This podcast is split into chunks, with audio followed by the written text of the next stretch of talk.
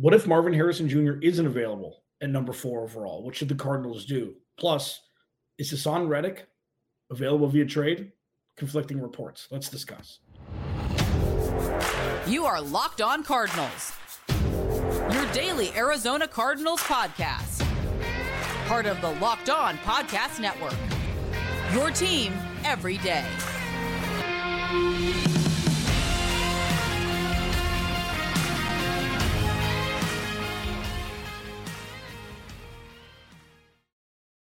On Cardinals, Alex Clancy here. Follow me on Twitter at Clancy's Corner. Follow the podcast at Locked on AZ Cards. Thank you for making Locked on Cardinals your first listen, free wherever you get your podcast and on YouTube, part of the Locked on Podcast Network. Your team every day. Please go to the YouTube channel, search Locked on Arizona Cardinals. Hit that subscribe button, man. Hit it. Today's episode is brought to you by FanDuel. Make every moment more right now. New customers get $150 in bonus bets with any winning $5 bet. That's 150 bucks if your bet wins. Visit fanduel.com slash locked on to get started. So there's a couple interesting things that I want to discuss today.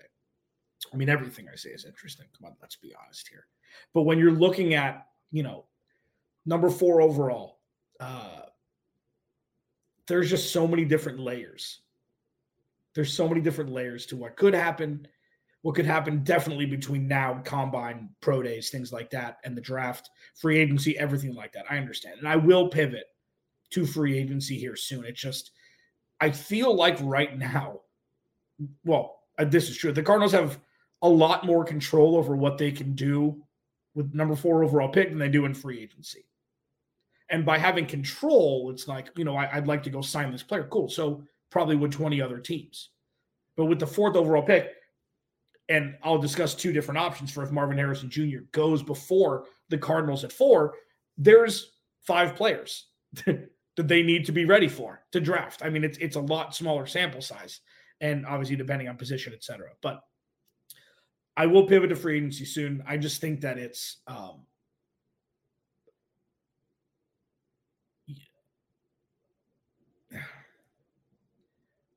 there's so many different possibilities for the trajectory of this team that start with the fourth overall pick and what they choose to do with it a lot some of it's out of their control obviously with who's taken in the top three but you know there's it's just going to be fascinating it's going to be wildly fascinating so uh say it goes a, combination of Caleb May, Drake, uh, Caleb Williams, Drake Maye, and, and Jayden Daniels, Marvin Harrison Jr. sitting at their lap. I'm not there yet, but I'm I'm about to kind of lay on my sword here and say, you know what? All right, it's got to be MHJ at four. I won't call him Maserati if they call if they draft him here. You will never hear me call him that. Ever. I will call him Marvin. Maybe throw in a Marvy baby once in a while, but I'm never going to call him Maserati. I won't do it. I won't do it. Uh, so option one, say, I don't know, New England takes Marvin Harrison Jr. at at three. Then the Cardinals have a couple different options. And this first one is sparked by my buddy Brad Spielberger over at Pro Football Focus, who said, as I mentioned earlier in the week, I think it was either yesterday or Friday of last week, that he sees Malik Nabers as 1A to Marvin Harrison Jr., like the gap not being that far off.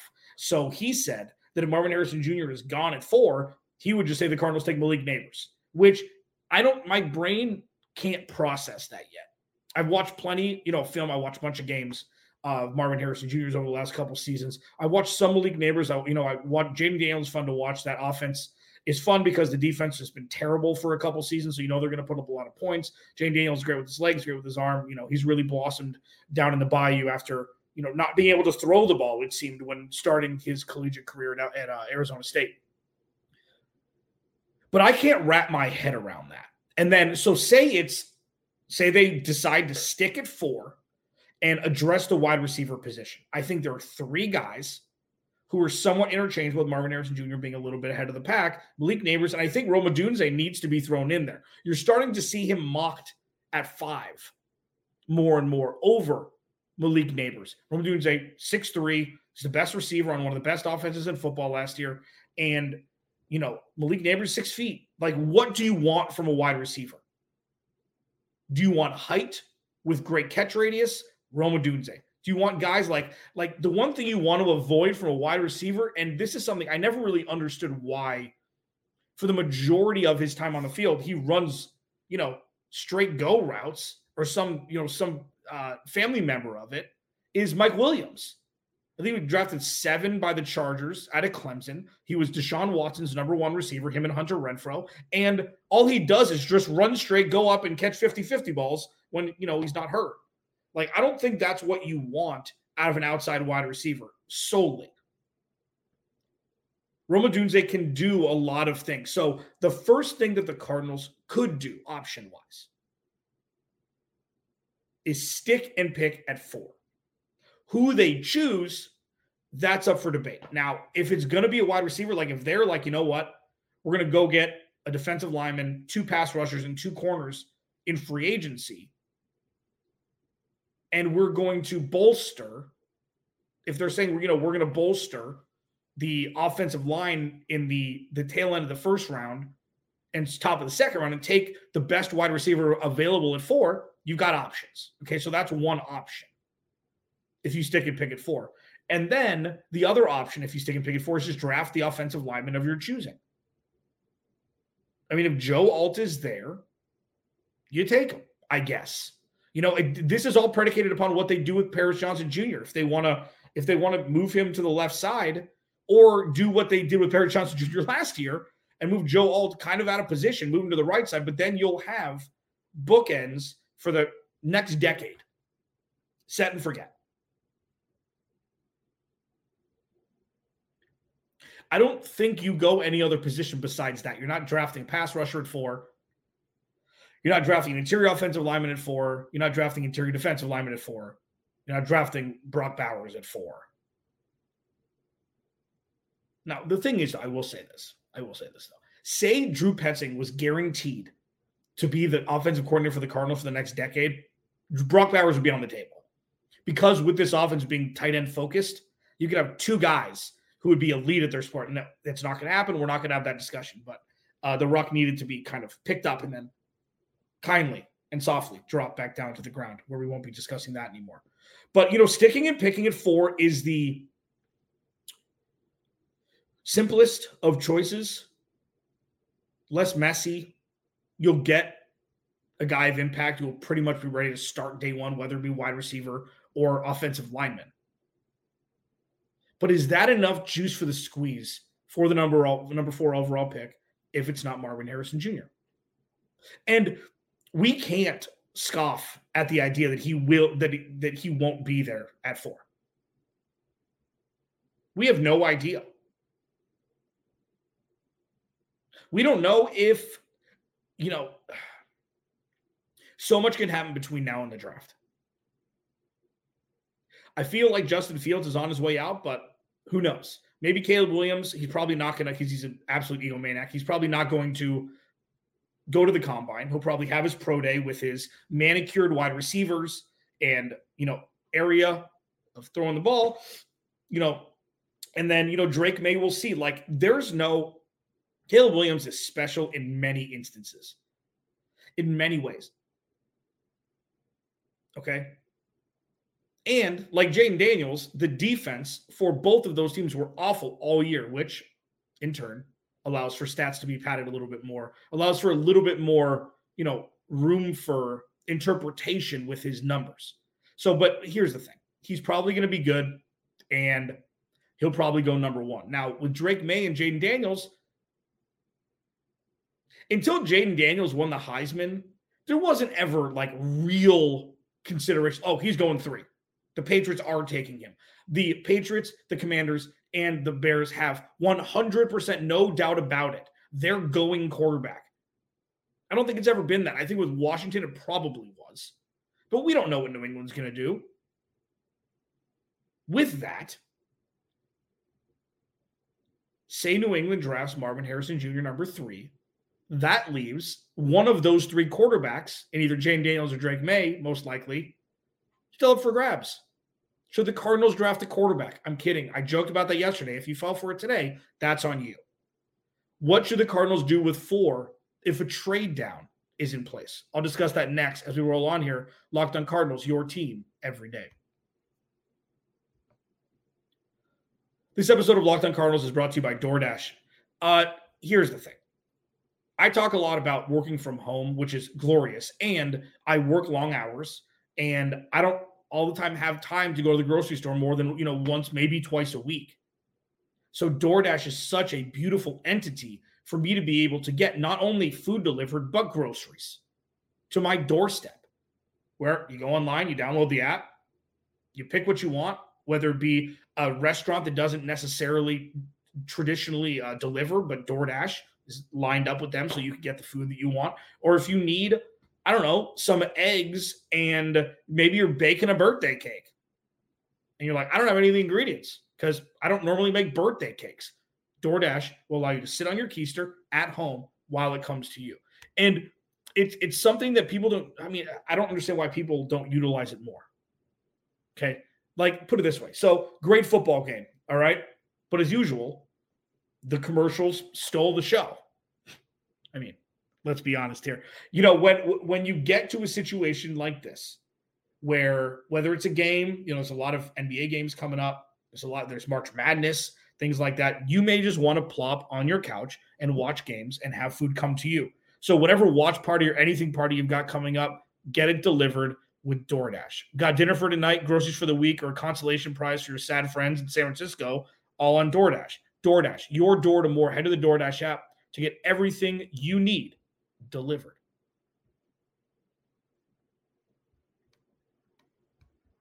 So, number four overall of Marvin Harrison Jr. isn't there is fascinating.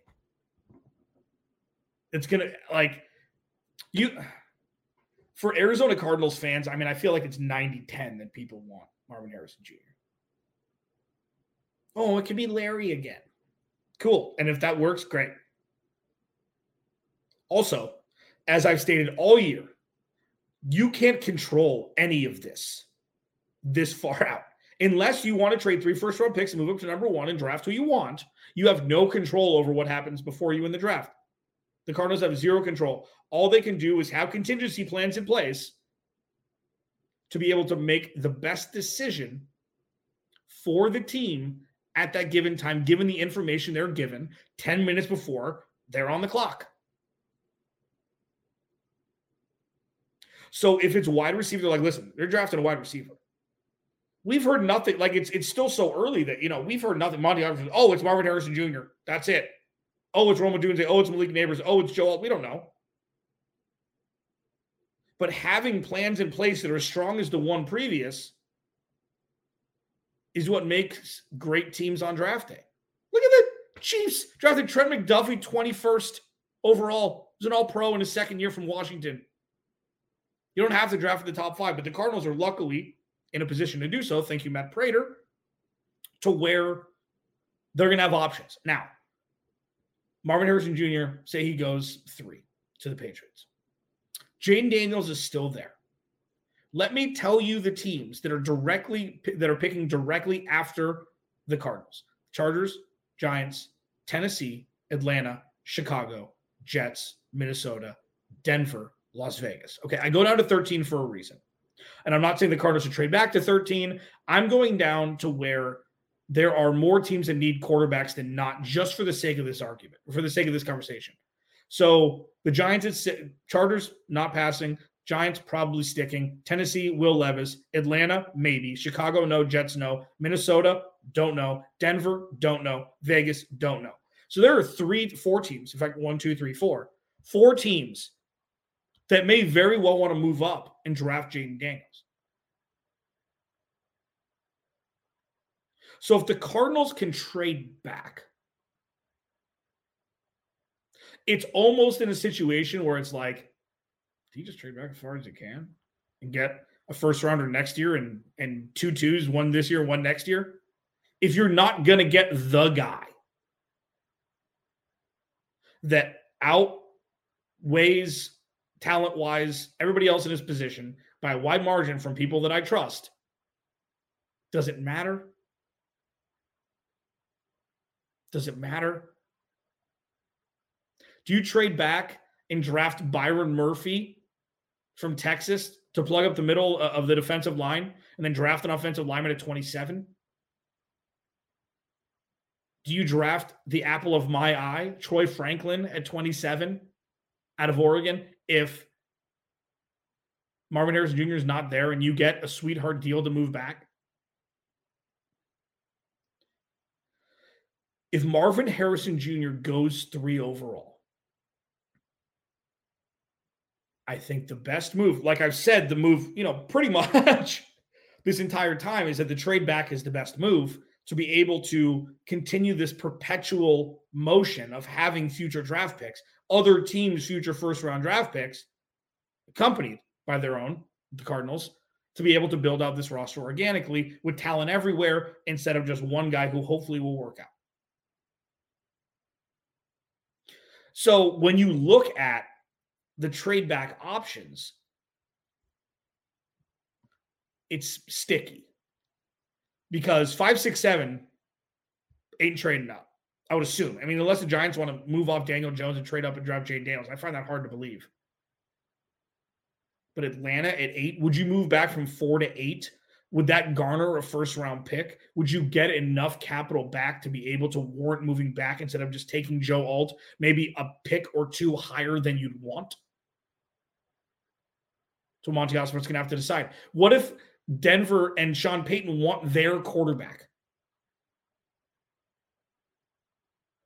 Sean Payton spent a lot of time in New Orleans.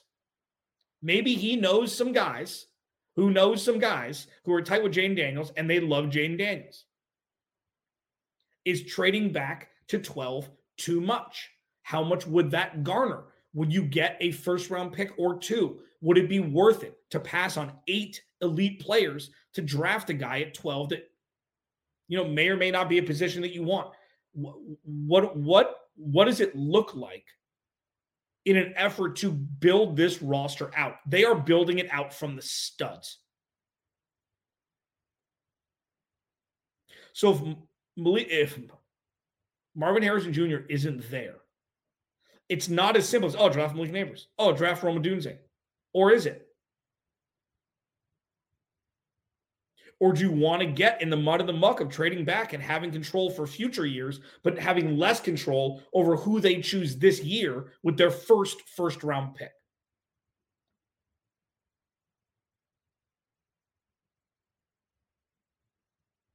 Is New England being mocked to draft Marvin Harrison Jr., mocked like in mock drafts, to force the Cardinals to trade a future draft pick to move up one spot where they're going to take a quarterback anyways? Like Philly moving up to draft Markelle Fultz, and the Celtics got Jayson Tatum when they were going to take Jayson Tatum the entire time.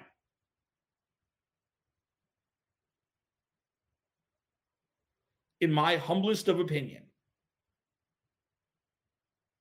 the best way for Monti Ossenfort and Jonathan Gannon at all to be prepared for whatever happens is to have ironclad contingency plans to pivot regardless of what happens before them. And while that seems like, oh, obviously that's what they're paid to do.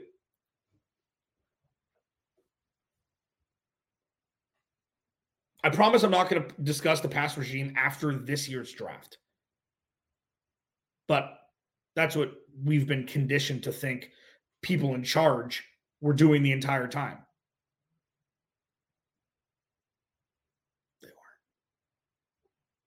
So I go back and forth a lot. I critically think a lot to a fault here, makes my brain melt. But when you look at Marvin Harrison Jr. not being there at three, I think the right option would be probably depending on package and depending on how far down you have to move, would be to trade back. Especially if you can get a, a future first. It's like, all right, you got two more next year. And you'll still be able to get a player in top 15. Look at how many, I mean, every year. There's a bust or two towards the top. Maybe shouldn't have gone as high. There's a couple gems that fell. I mean, it's just they need to figure out what the best strategic move, not only, but see, the one difference here is it's not only for the future now, it's also for the now. 2023 was just one vacuum year removed from the real timeline of this team. This was the hard reset year. Now They need to compete this season, 2024. Free agency, draft, Kyler Murray, Trey McBride. They need to compete this year. So you're not kicking the can down the road just to get future capital because you have another year where you can waste away and not have the talent necessary to compete. So I wonder if that will play into, you know, Monti Ossenfort and Jonathan Gannon's thought process where it's like, take the guy four and move the hell on, decide who you want at 27 to fill another need. It'll be fascinating, but it will be an interesting wrinkle if Marvin Harrison Jr. is not there at number four overall for the Cardinals. All they'll need is a couple contingency plans in an effort to keep this roster building in a just metro in a natural way to allow them to compete this year and not kick the can too far down the road to look at this year be like, man, they still need more talent to really compete at the highest level. That's something that just cannot happen after this offseason and draft cycle. Locked on Cardinals, your team every day. Uh, Haason Reddick on the trade block. Is he not? Is he available? Is he not? Conflicting reports. I'll discuss next as we roll on here. Locked on Cardinals, your team every day. This episode of Locked on Cardinals is brought to you by uh, FanDuel. Get buckets with your first bet on FanDuel, America's number one sportsbook, because right now, new customers get $150 in bonus bets with any winning $5 bet. That's 150 bucks if your bet wins. Bet all on your favorite, all this NBA stuff, man. Bet all your favorite NBA players and teams with quick bets, live same game parlays, exclusive props. Like the same game live same game parlays are awesome because you can do it mid game. And if a player has a really like bad first quarter and you can like the numbers lower than what it was to start the game, you can bet the over things like that. And you can just string them together. It's awesome. Uh, just visit fanduel.com slash locked on and shoot your shot. Fanduel, official sportsbook partner of the NBA.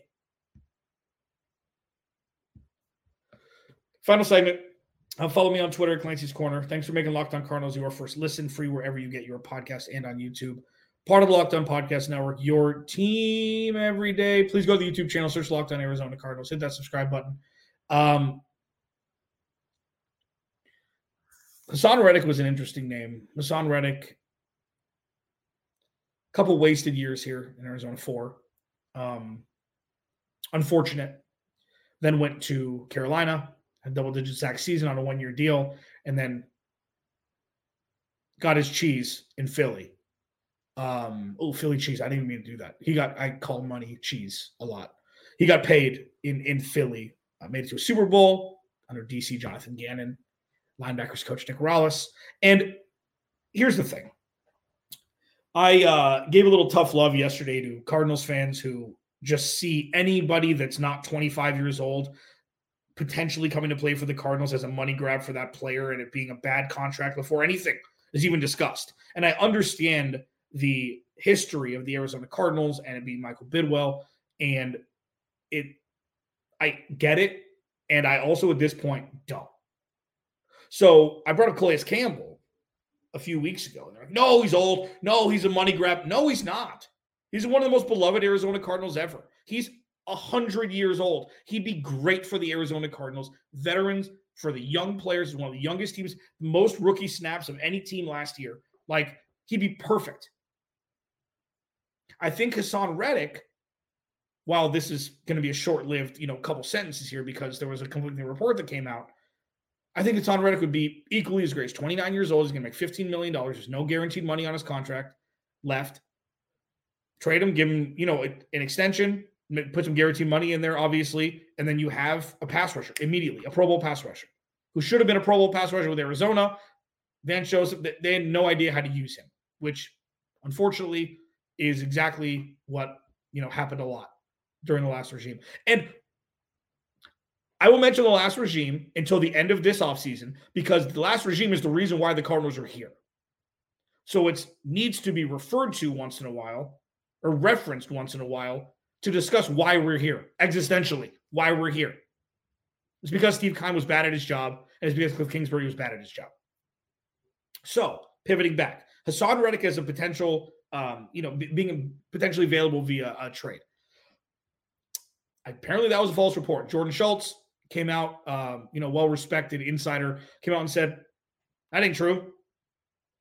Haason Reddick was quoted as saying, you know, he last two years have been some of the best years of his life. He's a Philly kid. He went to Temple. Like, so we can kind of pull the ripcord on that. Like, you know, he, he's not going to be available via trade, and he shouldn't be. Like, I don't understand why Philly would ever give him up. But the interesting part about this is we never would have been able to discuss top players at a position as potential trade targets as of you know two years ago. This is something that is starting to become unlocked and sure they only have 30 million dollars in cap space this year but they've got a billion next year. The, the new orleans saints have negative negative 80 million dollars in salary cap space negative $80 million. and i can guarantee you they're going to fill the roster in 2024 so the salary cap can be manipulated. Don't just look at the number. So the fact that the Cardinals have the ability, like the fact that it's being discussed, oh yeah, go get him. This is a perfect time to add veteran star talent to a roster. It will streamline the process without rushing, especially a guy who used to play here. Well, he'd never want to come play here. His years here were terrible. Last regime. It's not excuse, it's reason. Look who the new regime is, starting from head coach down. His defensive coordinator, his linebacker coach, who got the most out of him out of any coach in his career. So when you have those tied together, it's like, oh, why would he ever want to come play? Wrong angle. How much? The wrong angle is to look at the Arizona Cardinals the same way as you looked at them 24 months ago. It just is until it's not, but it is. And I understand Cardinals fans who can't get over the past. And the past for them could be 40 years. I get it. Try. Don't wait for something bad to happen. Expect good things to happen. Because even though the Cardinals only won a handful of games in 2023, it was different. It was the first step forward, true first organic step forward this team has taken in five years, seven years. You got to be able to celebrate the small things because how the small things are done is how the big things are done. And that's why I didn't buy it in 2021 when week one, every day, as you'll know that I always go back to this game. Tennessee on the road, the Cardinals won by 100. False starts, bad timeouts, bad clock management, field goals instead of touchdowns. Nothing was nothing was different. Chandler Jones had five and a half sacks and two strip sacks and the defense was able to lead that charge for the Cardinals to get put up that 40 burger they put up or put the offense in a position to do so. Nothing was different. How you do the small things is how you do the big things. So far, the small things Monti Ossenfort has done have been good. So far, the small things Jonathan Gannon, Nick Rallis, Drew Petzing have implemented have been good. How you do the small things is how you do the big things. And big things are coming come free agency through the draft into week one of the 2024 season. It's going to be different, rational, hopefully. And hopefully they do the big things like they do the small things because the small things so far have been pretty good. Alex Clancy, Locked on Cardinals. Without you, there is no me. I'll talk to you tomorrow.